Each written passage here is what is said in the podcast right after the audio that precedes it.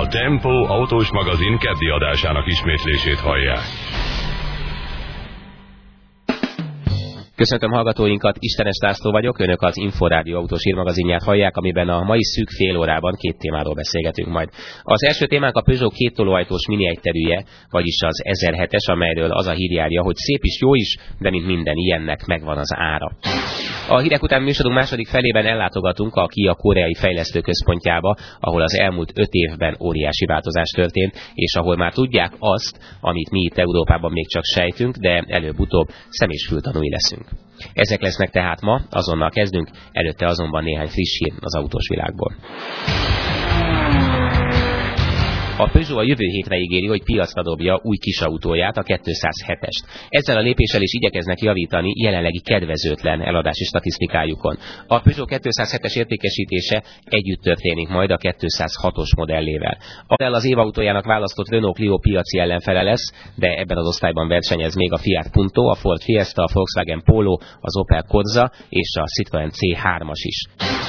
Kínát és Irán támadja a Mercedes, mivel természetesen ő sem kíván kimaradni a dinamikusan fejlődő ázsiai országok meghódításából. Többek között ennek is köszönhető, hogy múlt héten Kínában és Iránban is elkezdték forgalmazni az E-osztályt. Ezen felül ráadásul a Daimler Chrysler mindkét országban fontolgatja, hogy gyárat épít, ugyanis a jelenlegi számítások szerint az erősen kifizetődő lépés lenne a jövőben. A Mercedes egyébként az utolsó beszálló a német presztízsmárkák közül, hiszen mindkét országban jelen van már az Audi és a BMW is. News. Egy San Franciscoi marketing cég azt vizsgálta, hogy a 2005-ös zenei slágerekben mely márkák szerepelnek a leggyakrabban. A kutatás eredménye szerint 2005-ben a slágerek 35%-ával említettek valamilyen márkanevet, szemben a tavaly előtti 40%-kal. A leggyakrabban megénekelt márka a Mercedes volt, messze megelőzve a másodiknak befutó Nike-t, és a harmadik Cadillac automárkát, amelyet 62-szer említettek az előadók. Az első 10 helyet egyértelműen az autógyárak uralják, a már említett sportszergyár mellett azonban egy konyak és egy fegyvermárka is be tudott futni. A friss hírek után következzen mai első témánk. Szerintem abban egyetérthetünk, hogy egy autóba való ki- és beszálláskor útban vannak az oldalra nyíló ajtók. Megszoktuk és kerülgetjük őket évtizedek óta, de azért lássuk be, van jobb megoldás. Például a tolóajtó. Igen ám, csak hogy az annyira drága, hogy még a kompakt egyterűek között is csak nemrég jelent meg az első ilyen, a Mazda 5-tel. A tolóajtó ugyebár azért jó, mert ki- és beszálláskor nem állják utunkat azok a karosszéria elemek, amelyek pont ezekben a helyzetekben fölöslegesek. Nos, a Peugeot újdonsága az 1007-es éppen ezt a ki- és beszállási kényelmet kínálja leendő utasainak. A Peugeot két tolóajtós mini egyterűjéről Földvári Andrással, az Autó 2 magazin újságírójával beszélgettem. Andis, kezdjük az autó méretével, ugyanis én is gondolom, hogy nem vagyok egyedül, csak olyan képeket láttam az autóról, ahol egyedül van az autó, tehát is mihez viszonyítanunk. Szóval mekkora? Tulajdonképpen egy toronyház mellé kellett volna rakni, és akkor lehet hasonlítani, mert inkább magas, mint sem hosszú. Az autó 3 méter 73 centi hosszú, hogy elképzeljük, ez 10 centivel rövidebb a 206-osnál. Ez tényleg nagyon-nagyon picike, és akkor nem tudom, hogy ehhez milyen magasság társul, de akkor rögtön itt akár a vezetési élméről is beszélgethetünk, hogy nem túl bolulékony ez a pici autó? Belülről az a feltűnő, hogy a magas az ülő helyzet eleve, és a fölnél az ember akkor még mindig elég mennyezetet maga fölött. A futóműve elég feszes ahhoz, hogy megtartsa, nem borulékony. A menetszére persze érzékeny, illetve az oldalszére érzékeny az autó, de a hirtelen irányváltásokat jól tűri. Az autóban az egyik izgalom, és talán az egyik legérdekesebb dolog a két, vagyis a dupla tolóajtó. Hogy működik ez? Mennyire precíz, mennyire újdonság? Nagyon érdekes a két tolóajtó, ezek elektromosak, és nem csak az az érdekes bennük, hogy hogyan mozognak, és hogy milyen biztonsági megoldásai vannak, hanem igazából a két köré vagy közé épült az autó. A legfeltűnőbb része, és ez vonza a legjobban a nézőt magához. Most szerencsém volt a tesztautóval járni néhány napig, nagyon-nagyon nagy izgalmat váltott ki mindig. Egyébként ez sokféle módon nyitható, csukható, kézzel is, de ez, erre nincs szükség, elektromosan működik. Távnyitóval lehet nyitni, jó messzire elindítva nyitni, csukni az ajtót, majdnem egy méter széles rés nyílik. Lehet az autón belülről a kilincsekkel, kívülről is a kilincsekkel természetesen, és a műszerfalon is vannak gombok, amiket nyomogatva lehet az ajtókat nyitni.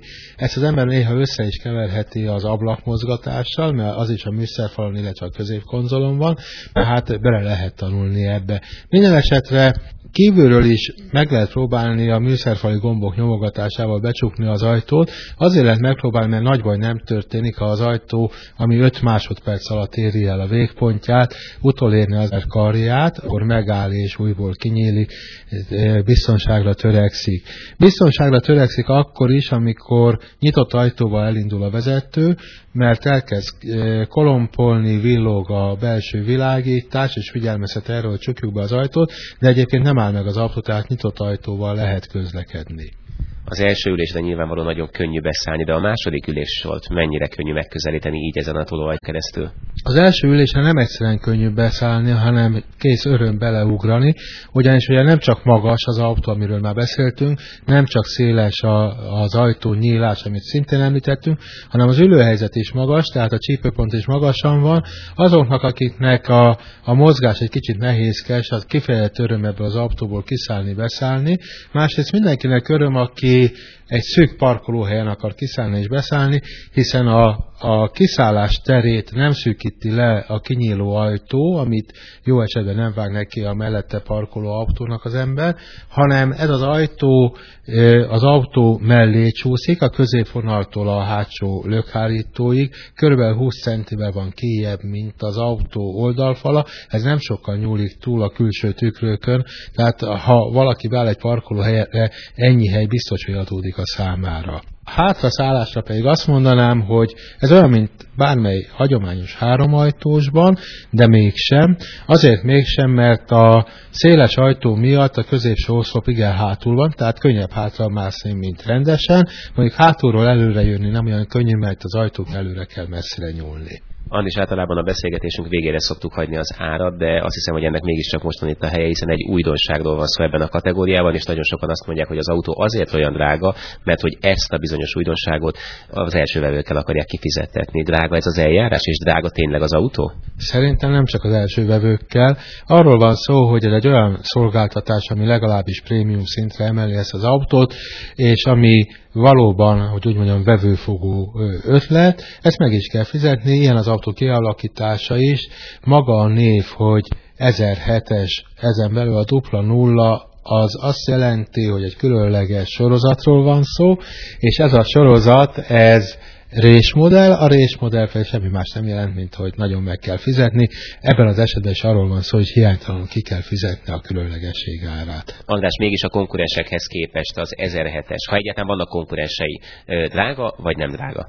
Ebben a kategóriában léteznek is egyterűek, általában a legtöbbjük az öt ajtós, három ajtós nagyon kevés van, azokban is van amelyik luxusmodell, például a Mercedes A, ahhoz képest nem drága, de például a Mitsubishi Colthoz képest, ami szintén létezik eh, három ajtós kivitelben, drága a Peugeot, 3 millió forint alatt szóba sem állnak a vevővel.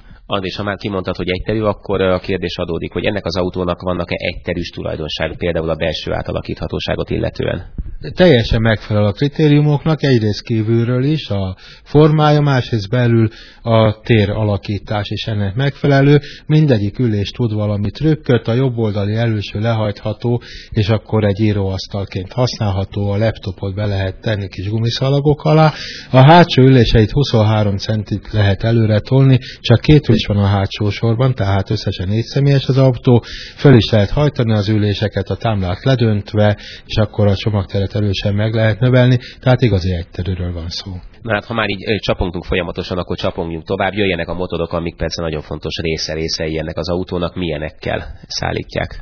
Egy négyes motorok vannak, ebből benzines is van és HDI dízelmotor, ami Tesla nálam volt az 1.6-os, volt 110 lóerős. Ez a kivitel csak automata, illetve robotizált váltóval kapható, ami azt jelenti, hogy automata módban vagy szekvenciálisan kézzel kapcsolgatva lehet vezetni. A kézi kapcsolásnak is két lehetősége van, vagy a váltókart kell kell lögdösni föl le, vagy a kormánynál lévő kis szarvacskákat húzogatni, és azzal kapcsolgatni föl le. Mindez kifejezi az autónak azt a résmodell jellegét, amiről már beszéltünk.